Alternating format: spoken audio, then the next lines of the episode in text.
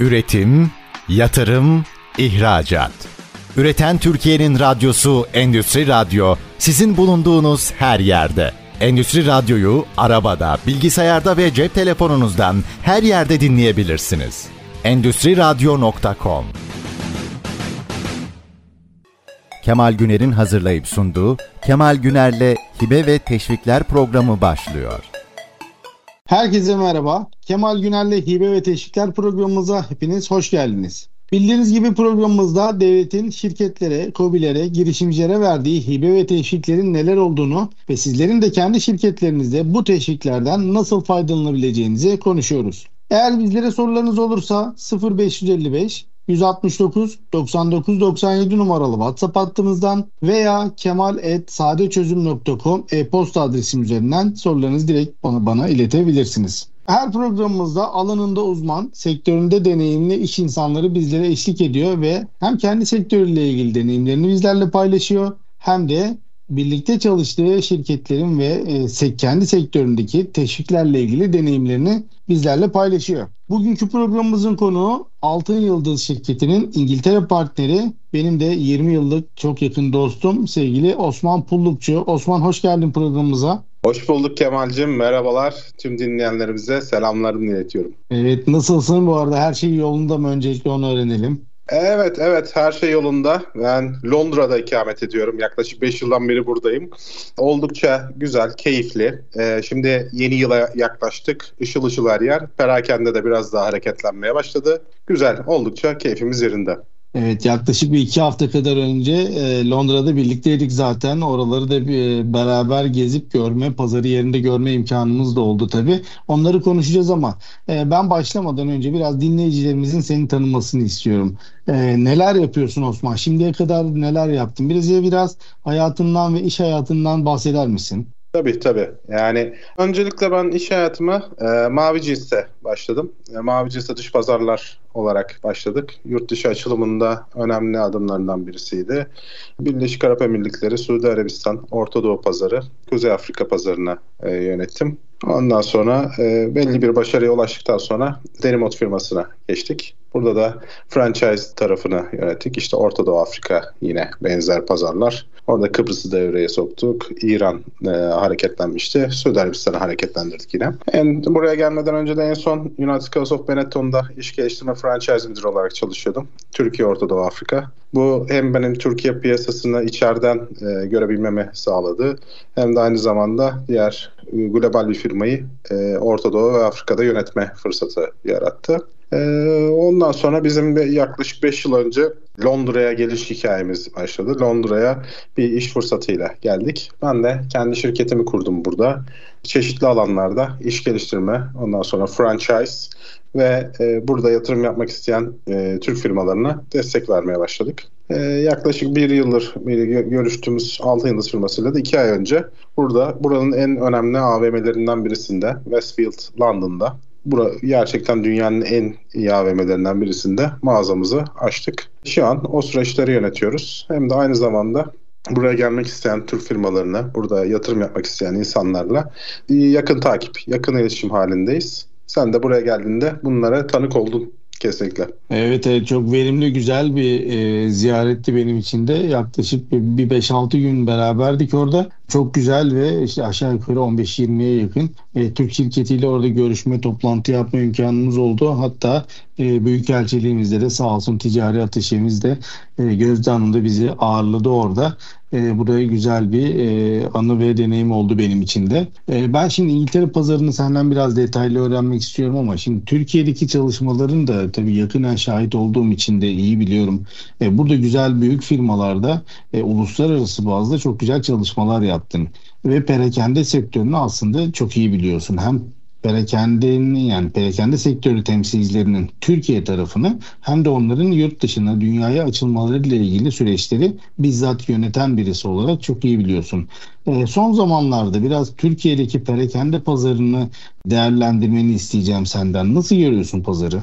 Öncelikle güzel sözler için teşekkür ederim. Şöyle söyleyeyim. Türkiye'deki perakende pazarı Covid'den sonra oldukça hızlı ve güzel bir toparlanma dönemi yaşadı.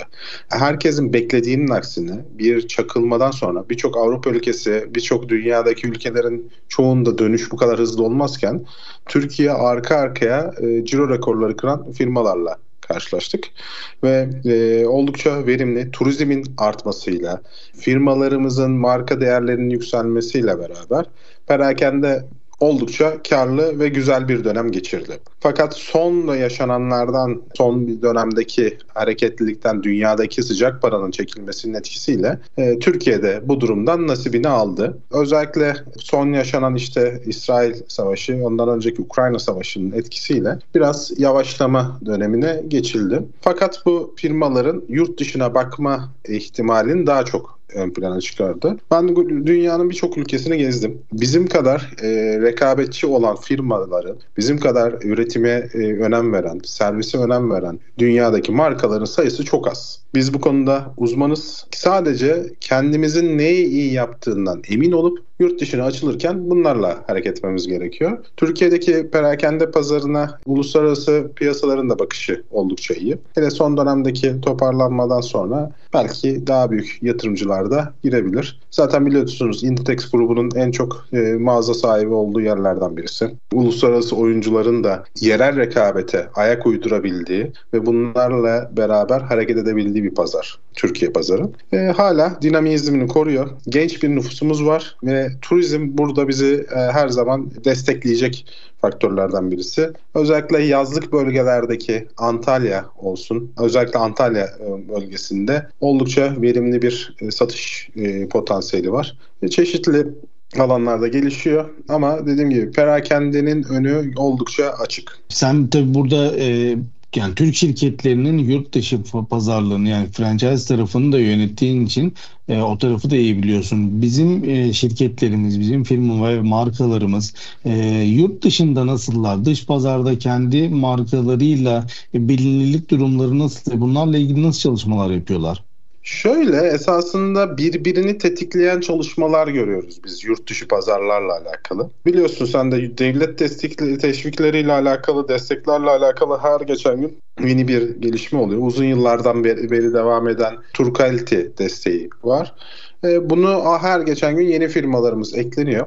Biz bir dönem Rusya furyası vardı hatırlarsan. Bir dönem Rusya'ya çok büyük e, atak vardı. O, bir, o dönem biraz geçti. E, son dönemlerde yaşanan durumlardan ötürü. Daha sonra Orta Doğu'ya büyük bir e, atak oldu. İşte Suudi Arabistan, ben de o firmaların başında gelen o, o bölgelere giden birisi olarak söylüyorum. Suudi Arabistan, Birleşik Arap Emirlikleri, işte Mısır bir dönem denendi. Ondan sonra diğer Kuzey Afrika ülkeleri denendi. Fakat Avrupa'ya geçişlerde bizim Türk firmalarımızın biraz çekinceleri var. Rekabetin çok olduğundan, ondan sonra kiralama kiraya yüksek olduğunu düşünüyorlar.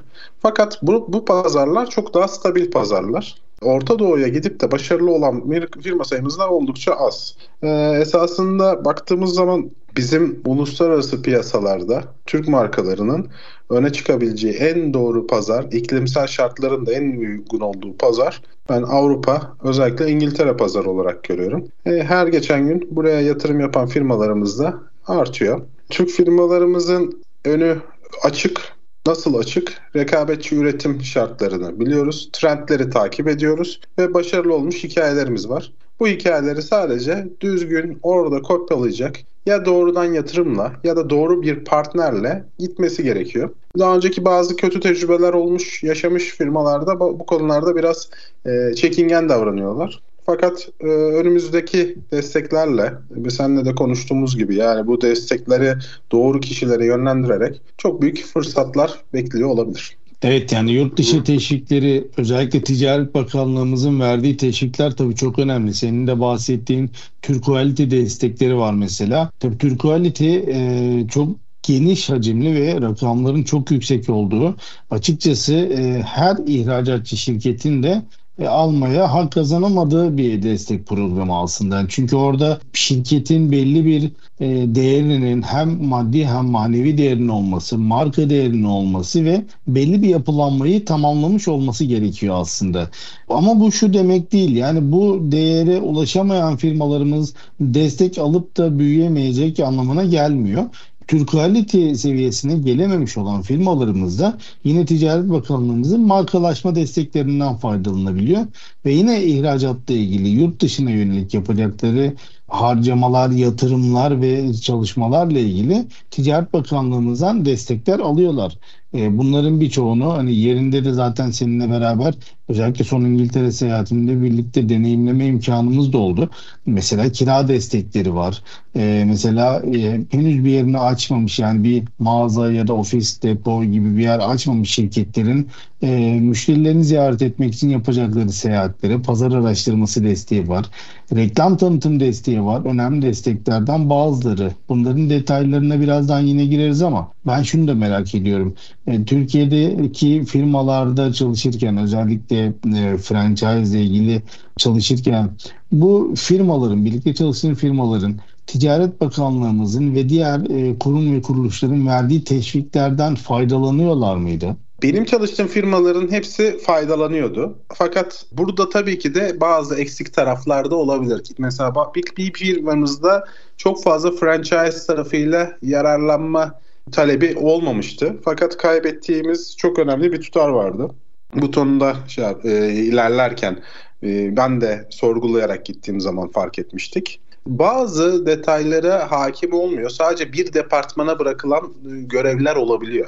Ben e, Kemal sen de buradayken zaten deneyimledik. Yani zincir mağaza desteği var mesela. Marka desteği var mesela. Senin dediğin gibi yani Turkality'ye kazandıysa Turkality'nin en verimli halde kullanabilme ihtimali olanlar var.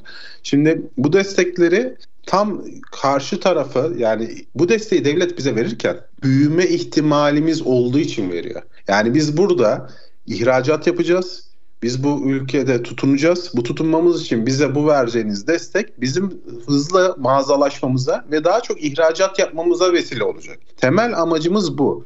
Bununla alakalı doğru noktalarda biz pazarlama, internet satışı, ondan sonra doğru noktalarda mağaza bulunması gibi konularda devletimiz bize verdiği desteklerden yani ne kadar fazla yararlanabilirsek o kadar doğru da adımlar atmamıza e, sağlayabiliriz. Benim burada görebildiğim ve daha önceki deneyimlerimden yararlanarak şöyle söyleyebilirim. Sadece de destek için bir pazara girilmez. O pazarda büyümek için destek alınır. Ve buradaki bizim çeşitli firmalarımızın dışarıdan alacakları destekler içerideki ekibi de daha çok motive edecektir. Açıkça söylemek istiyorum. Burada bu, bu çok önemli bakın. Yani ekipler içeride kendiniz istihdam edebiliyorsunuz. Kendiniz çalıştırabiliyorsunuz. Fakat dışarıdan bir danışmanı da bu işin içine kattığınız zaman gerçekten orada daha çok verim alıyorsunuz. Çünkü iki tarafta birbirini kontrol ediyor açıkça söylemek gerekirse. Ka- en küçük bir kaçırılan destek bizim oradaki atacağımız adımları engelliyor potansiyelimize ulaşmamızı engelliyor. Ve bu da günün sonunda neye yol açıyor? Firma erken pes edebiliyor. Tam desteği alacakken eksik belgeler nedeniyle problem yaşayıp kendi hayatların er, erken bit, bitebiliyor. Ve bu çok zor. Bir pazara girmek gerçekten çok zor. Kemal sen de gördün. Burada kaç kişiyle konuştuk, kaç kişiyle görüştük. Bu pazara girmek için ne kadar fedakarlık etmiş insanlar. Tırnaklarını kazıyarak geliyorlar. Burada bir şey tutundurmak çok zor. Bunu da en verimli halde kullanmak gerekir. Biz bu desteklerin hem verimli kullanılmasını hem de doğru noktaya gitmesine çok önem vermemiz gerekiyor. Bununla alakalı da işte senle sen de dahil olduğun süreçlere sayın buradaki ticari ateşimiz, müsteşarımız oldukça destekçi, oldukça açık e, doğru noktalara gittiğimiz zaman ve pazar da e, özellikle İngiltere için söylüyorum oldukça bu tip şeylere hazır. E, çünkü her şey resmi yoldan gidiyor, her şey bankalar üstünden gidiyor. E, herhangi bir kayıp kaçak olma şansı yok. Herkesin görevi, yetkisi, sorumluluğu çerçevesinde doğru adımı atmamız için çok doğru bir pazar olduğunu düşünüyorum. Ki bu devlet desteklerinin yararlanmak. Evet aslında önemli e, iki noktaya e, vurgu yaptım. Ben de çok da önem veriyorum da bu alana. E, fedakarlık konusu mesela dışarıdan göründüğü zaman böyle çok işin e, magazinsel tarafı yani işin güzel tarafları hep görülüyor. Böyle hani İngiltere'de mağazaya İngiltere'de yaşamak, oraya gelmek ya da yurt dışı diyeyim hadi İngiltere özelinde olmasa bile. Şimdi oraya insanlar geliyorlar işte ama orada e, bu süreçler nasıl başlıyor, nasıl devam ediyor? Orada yaşanılan zorluklar da var tabii ki. Yani herkesin gayesi yani yurt dışına açılan herkesin gayesi daha çok satış yapmak, daha karlı satış yapmak.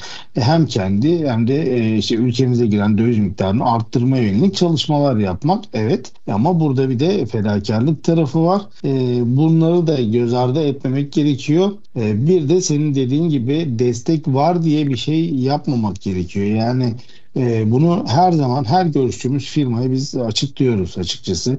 E, bazen destekleri anlatıyoruz. O zaman biz de şunu yapalım diyor. Hayır diyorum öyle olmaz. Siz zaten onu yapacaksanız buna da destek var bilginiz olsun. O yüzden firmalarımızın da burada e, bu konulara önem vermesi gerekiyor. Evet Osman şimdi programımızın birinci bölümümüzün sonuna geldik. Şimdi kısa bir ara vereceğiz. Aradan sonra kaldığımız yerden e, devam edeceğiz. Seninle bu sefer İngiltere pazarı ile ilgili de biraz daha detaylı bilgiler isteyeceğim. Çünkü biz dinleyenler arasında da muhakkak ki e, İngiltere pazarına açılmak isteyen şirket yöneticilerimiz vardır. Onlara da bir yol göstermesi amacıyla. Değerli dinleyenlerimiz birinci bölümümüzün sonuna geldik. Kısa bir ara veriyoruz şimdi. Aradan sonra kaldığımız yerden devam edeceğiz.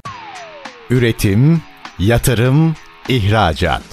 Üreten Türkiye'nin radyosu Endüstri Radyo sizin bulunduğunuz her yerde. Endüstri Radyo'yu arabada, bilgisayarda ve cep telefonunuzdan her yerde dinleyebilirsiniz. Endüstri Radyo.com Tekrar merhaba. Kemal Günel'le Hibe ve Teşvikler programımız ikinci bölümümüzde kaldığımız yerden devam ediyor. Bugünkü programımızın konuğu Altın Yıldız şirketinin İngiltere partneri sevgili dostum Osman Pullukçu. Osmanlı Türkiye'deki perakende sektörünü ve markaların yurt dışında yaptıkları çalışmaları e, konuşmuştuk ve şimdi de biraz daha İngiltere pazarı özelinde konuşacağız. Çünkü Osman son 5 senedir İngiltere'de yaşıyor, e, Londra'da yaşıyor ve pazarı yerinde deneyimleme imkanı hatta orada yatırımlar yapma imkanı da var. E, birlikte yaptığı çalışmalarla birçok firma İngiltere'de e, harekete geçti ve e, orada yatırımlar yapıyor, yeni açılımlar yapıyor. E, burada da deneyimlerinden faydalanmak istiyoruz.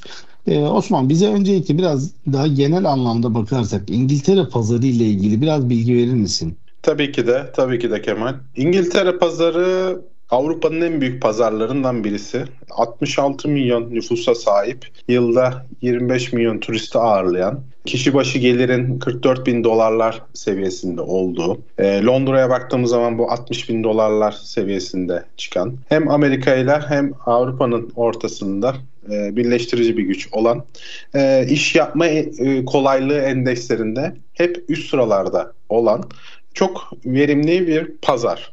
Buranın verimliliğinin yanında da tabii bazı zorlukları var. Bu bütün Avrupa'da yaşadığımız çalışacak verimli insan bulmak konusunda zorlanıyoruz. Ama onun dışında burası gelir bakımından doğru ürünü doğru markayı bulduğunuz zaman o ürünü markayı temsil etmek oldukça geniş bir pazar. Coğrafi olarak da hem kuzey bölgesinde İskoçya yakın olan taraflarda Manchester, Liverpool gibi şehirlerde Birmingham gibi daha orta şehirlerde veya işte yazlık bölge buranın daha çok yazlık turistik bölgeleri Brighton gibi bölgelerde çok çeşitli fırsatlar olan bir ülke. Bunların arasında tabii ki de parlayan yıldız Londra. Londra'yı ben açıkça gel, ilk se- seyahatler yaptığımız zaman bu bu kadar büyük ve bu kadar verimli bir şehir olabileceğini düşünmezdim. Her ağırladığım iş adamı da İngiltere için gelen iş insanı da gerçekten Londra'nın büyüklüğünü gördükçe gerçekten her iş adamı buradan etkileniyor. Gerçekten zor gibi gözükse de oldukça verimli bir pazar. Burada şöyle söyleyeyim, buradaki Türk nüfusu diğer Avrupa ülkelerine göre çok fazla değil. 150 bin civarında, 150-200 bin civarında Londra'da toplamda da 300-350 bin civarında bir Türkiye'den gelen Türk nüfusumuz var. E, fakat oldukça pozitif bakılan bir ülkedeyiz. Ben diğer Avrupa ülkelerinden çok emin değilim fakat İngiltere'de Türkiye'den gelenlere, Türklere oldukça pozitif bir bakış var. Sen de geldiğinde fark etmişsindir. Burada Türkiye'den geldiğimiz dediğimiz zaman insanlar hem iş yapmak için hem de normal e, hayatlarında da e, çünkü şöyle bir durum var. Buraya gelen daha önceki göçmenlerimiz sağ olsunlar gerçekten çok güzel bir burada imaj bırakmışlar bize. Çok güzel bir dokunuş yapmışlar. Özellikle gıda konusunda çok aktif şekilde buranın mutfağını da etkileyen bir Türk gö- göçmenler var. Onun dışında herkesin bir Türk berberi var neredeyse. Ve buraya gelen insanlardan devlet desteğinden değil de kendi emekleriyle çalışarak devam etmeleri oldukça iyi. Bir de Kıbrıslı olan Türkler nüfusu var. Onlar da iyi eğitimli, zamanında gelmiş buraya. İşte finans konusunda, avukatlık konusunda, çeşitli hukuk konusunda, çeşitli alanlarda çalışmış. Buraya da oryantasyonunu hiç zorlanmadan yapmış halklar. E bunlara baktığınız zaman İngiltere pazarı diğer pazarlardan hem gelir seviyesi olarak hem de iş yapabilme kolaylığı olarak ayrışıyor. Tabii ki de bazı alış ilk başlarda zorlanılan noktalar var. Biz de o konularda herkese, her konuda elimizden geldiği kadar destek almaya çalışıyoruz. Buradaki community, e, buradaki grup Türkler birbirine daha sıkı bağlı ve herkes yeni gelen iş insanları da birbiriyle bir bağ içinde olup o e, herkesin takıldığı noktaları çözmeye çalışıyoruz. E, şu an 5 yıllık tecrübemde benim bayağı bir tecrübem oldu buralarda açılacak taraflarda. Onlardan yararlanıyoruz. Böyle söyleyebilirim. E, peki e, şimdi Türkiye'den İngiltere'ye gelen Türk şirketlerinin ana hedefleri orada yaşayan Türkler mi oluyor genelde yoksa e, İngiltere'de yaşayan yaşayan bütün insanları mı kapsıyor? Ya Kemal esasında tam bir yarama tuz bastın açık söylemek gerekirse. İlk dönemlerde gelenler hedefledikleri şimdi yaptığınız işe iş boyutuna göre de değişebilir de önceki gelişlerde sadece belli bir çevreyi belli bir mahalleyi e, hedef almışlar. Ama esasında şu anda gelenler daha çok bütün e, Londra'yı ve ondan sonra bütün İngiltere'yi hedef alıyorlar. Çünkü tahmin ederseniz ki tek bir gruba göre hareket edilmeyecek kadar değerli bir pazar. Yani buradaki Türk nüfusuna baktığımız zaman 150-200 bin Türk nüfusunu hedefleyeceğimize işte atıyorum Aksaray'da atıyorum başka bir yerde mağaza açmak çok farklı bir şey değil. Muğla'da, Aydın'da. Hani Aydın'ın nüfusu bile 1 milyon. Benim memleketim olduğu için söylüyorum. E şimdi buradaki yaklaşık 9-10 milyon insanı hedefleyip Londra'da açmaktansa 100-150 milyon 150, 150 binini hedefleyip aynı bölgeye birbirinin üstüne basa basa açmanın hiçbir anlamı yok. Ben her konuştuğum Türk firmasında bu konularda altını çiziyorum. Diyorum ki evet kuzey bölgesinde de Türklerin yoğun yaşadığı bölgelerde de açabilirsiniz. Fakat asıl hedef önce Londra sonra bütün İngiltere olması gerekir. Zaten buradaki nüfusumuz da buradaki insanlarımız da elinizden geldiği kadar bize destek olmaya devam ediyor. Sağ olsunlar. Ben burada açılışımdan beri e, burada daha önceki yerleşik olan insanların çok yararını gördüm. Peki şeyi de soracağım sana şimdi senin genelde tecrüben tekstil sektörü üzerine ama diğer başka sektörlerde de çalışmaların var tabii.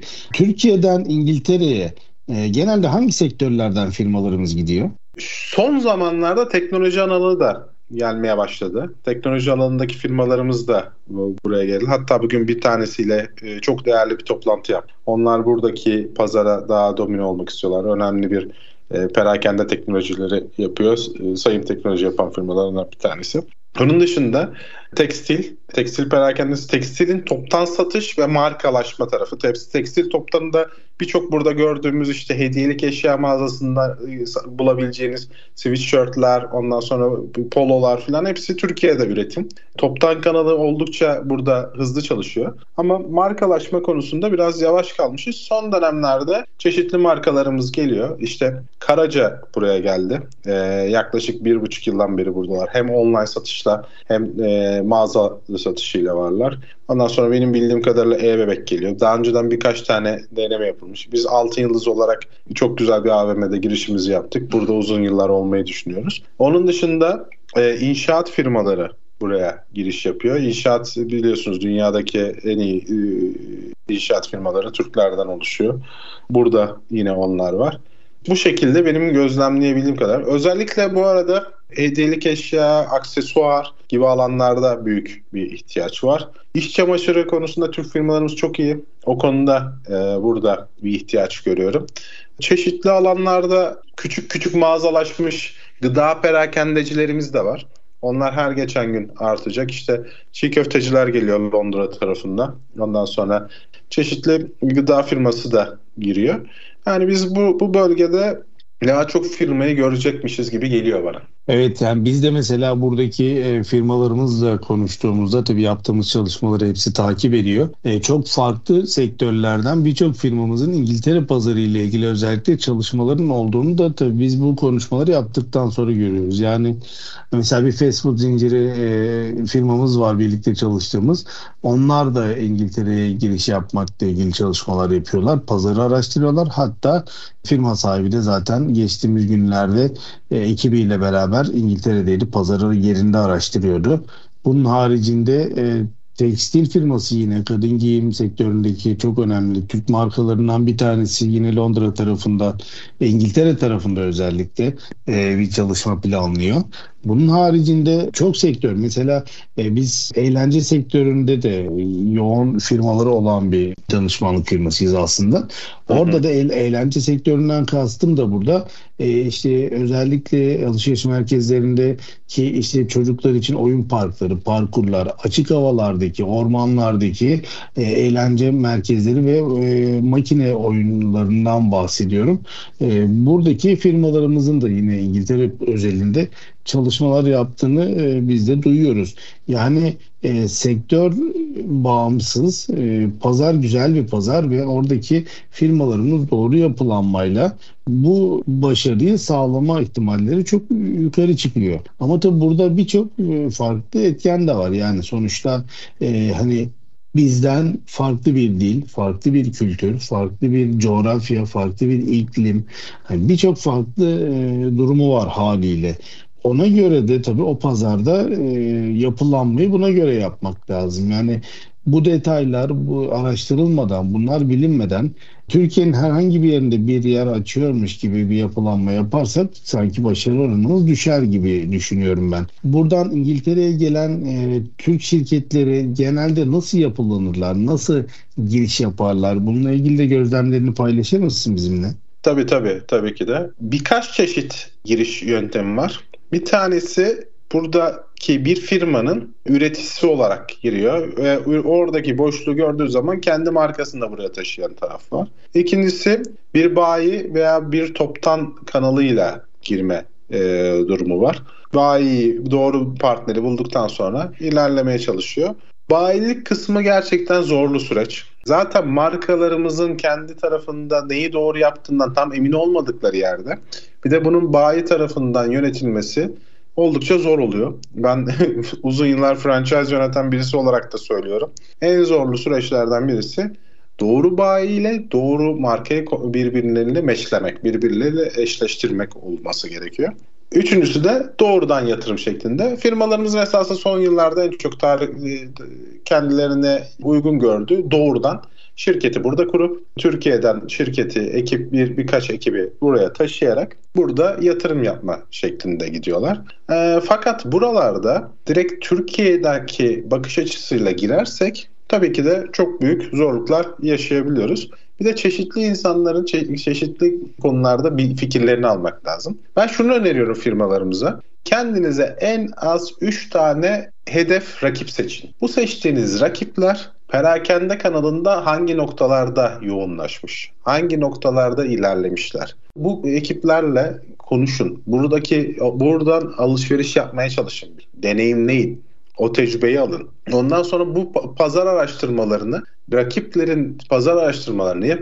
Fiyatlaması, noktalaması, o, hangi noktalarda olduğu ve bu rakipleri nasıl bizim o rakiplerin gücüne erişebileceğimize hedeflerimiz lazım. Ondan sonrası lokasyon seçimi ve en az da 3 tane lokasyon yönetebilme.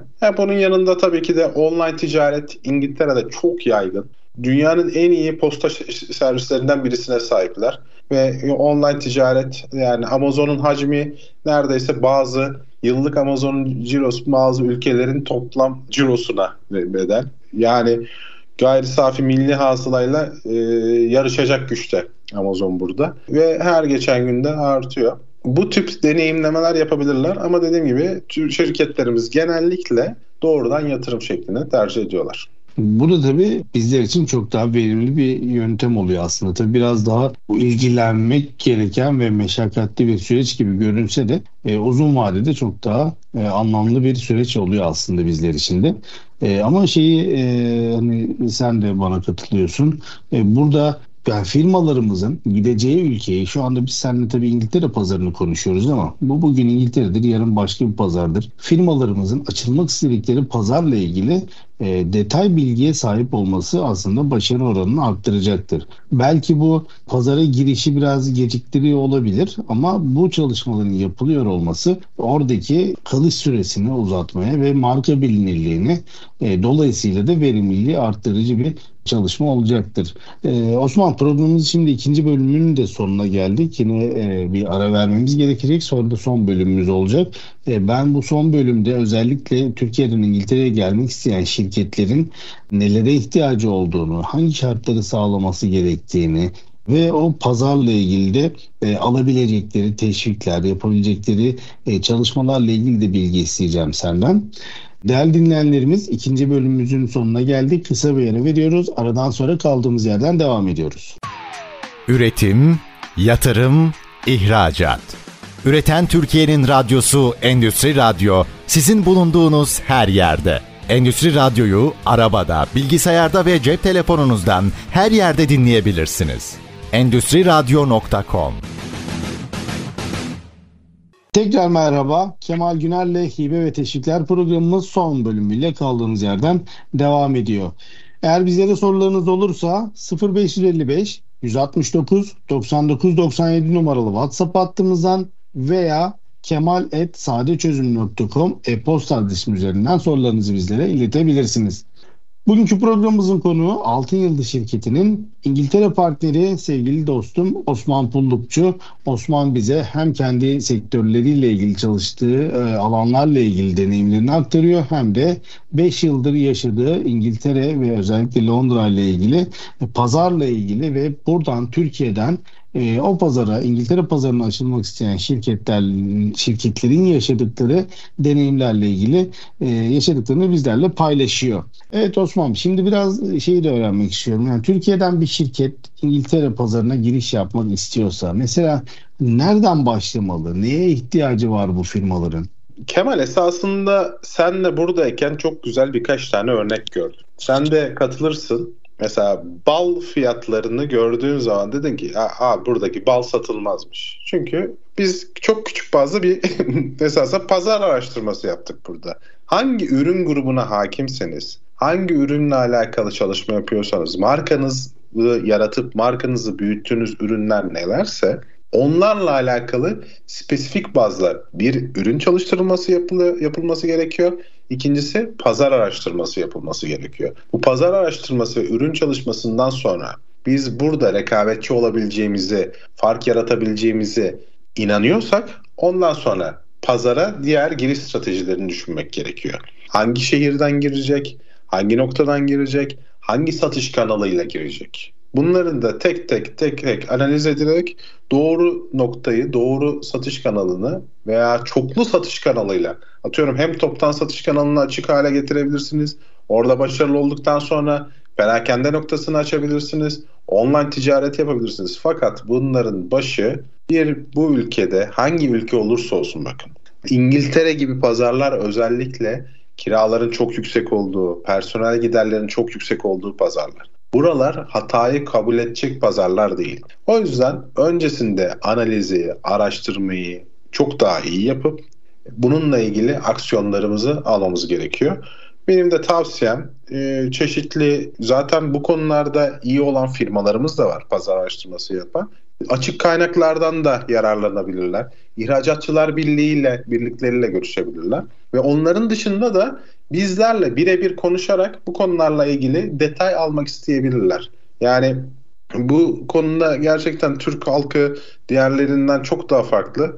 Biz birbirimize destek olma konusunda cömertiz. Biz, sen de burada gördüm. Buradaki deneyimlerimizi, yaşadıklarımızı hemence aktarabiliyoruz ve çok küçük, çok basit. Baştan yapıldığı zaman problemi çok kökünden çözülecek hamleler sonra biraz geç kalınca çok daha zor olan bir duruma gidebiliyor. O yüzden iyi analiz yapmamız gerekiyor. Acele etmememiz gerekiyor.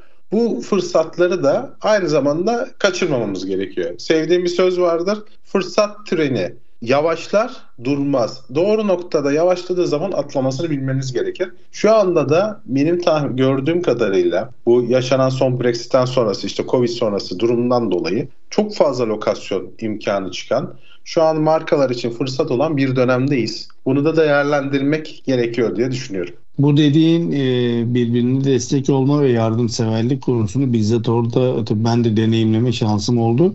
E, gerçekten e, buradan oraya giden iş insanlarına oradaki hali hazırda orada çalışan iş insanları gerçekten çok yardımcı oluyor. Birbirine çok destekçi de oluyor. Orada biz iyiyiz. O konuda çok iyiyiz. Yani birçok konuda iyiyiz. Bu konuda da iyiyiz bence. Birbirimize destek de oluyoruz. O yüzden bu tecrübeyle ilgili de bana beni oradaki e, çevreyle e, iletişime geçirdiğin için de zaten sana da ayrıca teşekkür ediyorum. Ancak e, ben biraz da biraz da somut bilgiler rica edeceğim senden. Yani ben mesela Türkiye'de bir tane şirket üretici ya da ihracatçı bir şirket kendi markası var ve bu marka ile ilgili İngiltere pazarına giriş yapmak istiyor. Nereden başlamalı? Evet önce vize almalı. öyle bir öyle bir soru Evet, önce bir vize almalı dediğin gibi. Vize aldıktan sonra da e, dil bariyeri olmayacak bir ekiple çalışmalı öncelikle. Yani dil bariyeri varsa şirketin içinde o da bayağı bizi zorlayan tarafta e, kalıyor. Dile hakim, kültüre hakim ekipler oluşturmalı. Sonra ürünlerinin buradaki muadillerini bulup araştırmalı. O araştırmalardan sonra da dediğim gibi fırsat bu konudaki alakalısıyla bu konuyla ilgili alakalı teşviklerin ne olduğunu araştırmalı. Sonra da pazara girecek strateji oluşturmalı. Esasına baktığımız tarafta oldukça net, basit hamlelerle yapılabilir. Fakat bunları düzenli şekilde tekrarlayarak aynı başarı hikayesini yaşatmalı. Bir de şuna çok dikkat etmeliyiz. Biz hangi alanda iyi olduğumuzu çok iyi anlamamız gerekiyor. Bakın mesela buraya Beko yıllar önce girmiş ve Beko buradaki çok önemli çamaşır makinesi, buzdolabı, ondan sonra küçük e, ev eşyası deyince akla gelen önemli firmalardan birisi olmuş. Çünkü kendi fiyatlama grubunu çok iyi yapmış. O fiyatlama grubu içinde kalmayı becermiş şekilde devam ediyor işe ve doğru partnerleri seçmiş. Hangi alandaysak o alanla alakalı doğru partner, doğru fiyat, doğru nokta konusuna erişmek gerekir. Bunun da adım adım yapılabilecekler e, listelerini çok rahat çıkartabiliriz esasında. Hep beraber oturduğumuz zaman kendimiz neyi iyi yapıyorsak şimdi atıyorum bir zeytinyağı firması buraya girmek istiyorsa bakacak yurt dışı ihracat kotası var mı? Buradan alabiliyor mu? Mesela peynir buraya getirmek çok zor. Avrupa Birliği standartlarında değil. Bakın baştan kapanıyor pazar. Yani o yüzden bütün hamleleri yaparken önce iyi bir detaylı analiz, araştırma yapmak gerekiyor. Burada e, senin e, profesyonelde yaptığın bir firmayla yaptığın güzel çalışmalar var ama e, yurt dışına açılmak isteyen bizi şu anda dinleyen firma yöneticilerine de bize ulaşırlarsa sizle zaten iletişime de geçiririz. E, burada da deneyimlerini de paylaşacağını da e, duyurmuş olalım en azından Tabii. ki çünkü orada yaşayan, e, burayı da iyi bilen birilerinin e, girişte özellikle ve sonrasında da destek olması çok daha önemli açıkçası. Burada tabii e, özellikle yani COBİ'lerimiz için küçük ve orta ölçekli işletmeler gerçi büyük işletmelerimiz için de çok önemli ama teşvikler devreye giriyor haliyle. Yani yurt dışında bir şeyler e, yapmak için haliyle harcamalar yapmak gerekecek ve bu harcamalar döviz bazlı olduğu için de e, biraz can yakabiliyor haliyle. Yani yüksek rakamlar olabiliyor can yakmaktan kastım bu. E, bunlarla ilgili de çok önemli teşvikler var tabii. Sen de bizzat yaşıyorsun ve görüyorsun da şu anda. Mesela en önemlilerinden bir tanesi az önce dedik ya önce vize alınacak. Yani vize ne için alınıyor? O ülkeye bir gidip yerinde görmek gerekiyor. E, yerinde görüp oradaki potansiyel müşterileriyle görüşmek üzere seyahatler yaparsa firmalarımız zaten Ticaret Bakanlığımız burada bu yapılan yapılacak olan e, seyahat harcamalarının %50'sini geri veriyor. ve 2023 yılında gezi başına 180 bin Türk lirasına kadar destek alınabiliyor. Ve bir yılda da 5 gezi için şirketlerimiz buna başvurabiliyor. E, bu destek markalaşma desteğinin içinde olduğu için de Türk Quality'ye giren girme yani e, yani Türk Quality'ye girme şartı yok burada. E, Süper. Türk Quality girmeyen de markalaşma desteklerinden faydalanabilir ihracatçı firmalar. Burada üretici olma şartı da yok. Türkiye'de üretilen Türk markalı ürünlerin pazarlanması odaklı yapılan yurt dışı seyahatler destekleniyor. Ee, bunun gibi mesela sen de şu anda orada işte Altın Yıldız'ın mağazası açıldı. Bunun gibi Türk firmalarımız e, büyüklüğüne bakılmaksızın yurt dışında e, mağaza açarlarsa yani daha doğrusu ofis, mağaza, showroom veya depo bunlardan birini ya da birkaçını açarlarsa oralara ödeyecek kiraların en az %50'sini e, yine Ticaret Bakanlığımız yani devletimiz e, hibe olarak geri veriyor. Şimdi bu da çok önemli bir destek. Çünkü açılan her bir yeri 4 sene boyunca destekliyor e, devletimiz ve bir şirket 4 yıl boyunca aynı anda 25 taneye kadar yer açıp oradan destek alabilir. Ya buradaki rakamlar da çok büyük rakamlar tabii. Bu arada biz dinleyenlerimiz için de e, hatırlatmış olalım. Desteklere başvurmak istediğiniz zaman ya da e, bu desteklerden faydalanmak istediğiniz zaman e, en güncel şartları ve rakamları destekleri veren kurumlardan e, muhakkak araştırıp öğrenin çünkü bunlar güncellenebiliyor. Destekler kaldırılabilir. Destekler yeni destekler açıklanabilir ya da rakamları güncellenebilir. Başvuru şartları değişebilir. O yüzden başvuracağınız zaman muhakkak ki güncel şartlara bakın. Ve bunun haricinde mesela en önemli desteklerden bir tanesi de bence tanıtım desteği. Yani e, o evet oraya bir mağaza açıldı, reklam yapılacak e, işte duyurulacak ki insanlar gelsin oradan alışveriş yapsınlar. E, bunun için de e, yurt dışında belli mecralarda tanıtımlar yapılmalı. E, buna da Ticaret Bakanlığımız yine destek veriyor. E, burada da yapılan harcamaların en az %50'si yine destek kapsamında. Yani belgelendirme desteği var. Yurt dışı marka tescil desteği var. E, buradaki şirketlerin, şimdi bu saydıklarımız tabii Ticaret Bakanlığımızın destekleri. E bir de bunun haricinde yurt içinde e, iş kurum verdiği personel destekleri var. E, kalkınma ajanslarının destekleri var. Yani e, SGK indirimleri, Sosyal Güvenlik Kurumu'nun indirimleri. Yani bunun gibi aslında çok farklı kurumların verdiği birçok farklı destek var. O yüzden e, biz burada tabii İngiltere özelinde konuşuyoruz ama şirketlerimiz yapacakları yatırımlarla ilgili hemen hemen her türlü yatırımla ilgili muhakkak bir destek var mı yok mu diye yatırımı yapmadan önce bir araştırmalılar. Ve bu araştırmaların neticesinde hiç akıllarına gelmeyen bir konuda bile e, bir desteğin olabileceğini, olma ihtimalinin olduğunu e, göreceklerdir. O yüzden biz de burada e, bunları da firmalarımıza duyurmuş olalım. Bir de ben sana şeyi de sormak istiyorum Osman. Şimdi Orada ben de bizzat şahit oldum. Birçok büyük küçük adını duyduğumuz duymadığımız Türk şirketi hem e, senin de içinde bulunduğun AVM'de alışveriş merkezinde hem de diğer e, dışarıda cadde dükkanlarında yerler tutup satışlar yapıyorlar. Şimdi oradaki firmalarımız bu Ticaret Bakanlığımızın verdiği bu teşviklerden e, haberdarlar mı? Bunlardan faydalanıyorlar mı? Yani haberdar olan kısım da var ama bence büyük bir kısmı haberdar olmuyor ve kaçırdığı fırsatlar var. Bahsettiğini biraz önce 25 mağazaya kadar kiranın yarısını verebilmek muhteşem bir destek Kemal. Mesela bunun farkında olmayan e, birileri varsa ve ben olduğunu da düşünüyorum.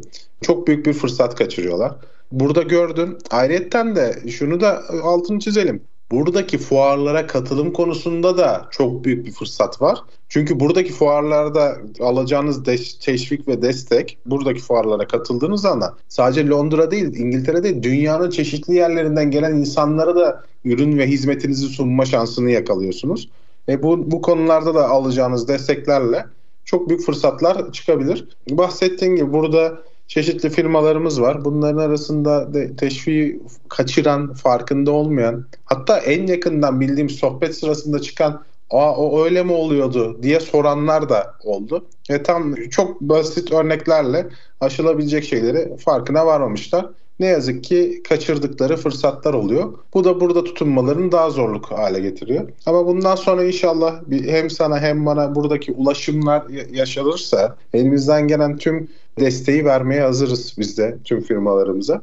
e, burada açılım yapmak isteyen, burada büyümek isteyen sadece İngiltere değil Avrupa'nın çeşitli ülkeleri de olabilir. Ama İngiltere özelinde bahsedersek tüm konularda destek verebiliriz. Burada büyümek isteyen firmalara elimizden gelen her şeyi yaparız. Ee, Osman şimdi programımızın sonuna geldiğimizi fark ediyorum ben de. Ee, hem sana son sorumu sorayım hem de programı biraz toparlamak adına. Türkiye'deki özellikle kendi markasıyla satış yapan, üretim yapan firmalara İngiltere pazarını tavsiye eder misin? Kesinlikle tavsiye ederim. Ben kendim de küçük bir yatırım şeklinde girdim aynı zamanda. İngiltere pazarı sabır bekleyen, biraz sabırlı olurlarsa uzun vadede çok büyük fırsatlar, çok farklı dönüşler olabilecek bir pazar. Özellikle yeni giren perakendecilere, yeni büyümek isteyen gıda firmalarına çok tavsiye ederim. Ee, burada önü çok açık bir pazar başka yerlerde zorlandıkları konularda burada zorlanmadan büyüyebileceklerini düşünüyorum. Osman çok teşekkür ediyorum programa katıldığın için. Ee, seninle bu programı yapmak benim için gerçekten çok anlamlı ve çok keyifli oldu. Ee, verdiğim bilgiler de çok değerli. Ben eminim ki biz dinleyenler e, buradan önemli mesajlar almışlardır. Tekrar çok teşekkür ediyorum programa katıldığın için. Ben teşekkür ederim Kemal davetinden dolayı. Tüm dinleyenlerimize e, dinledikleri için ayrıca teşekkür ederim. Evet değerli dinleyenlerimiz programımızın sonuna geldik. Bugünkü programımızın konu Altın Yıldız Şirketi'nin İngiltere partneri sevgili dostum Osman Pullukçu'ydu. Osman bize hem Türkiye'deki perakende sektörü hem de Türkiye'den İngiltere'ye gitmek isteyen, oralara açılmak isteyen şirketlerin yaşadıkları deneyimlerle ilgili bize bilgilerini ve tecrübelerini aktardı. Bir sonraki programda tekrar görüşmek üzere.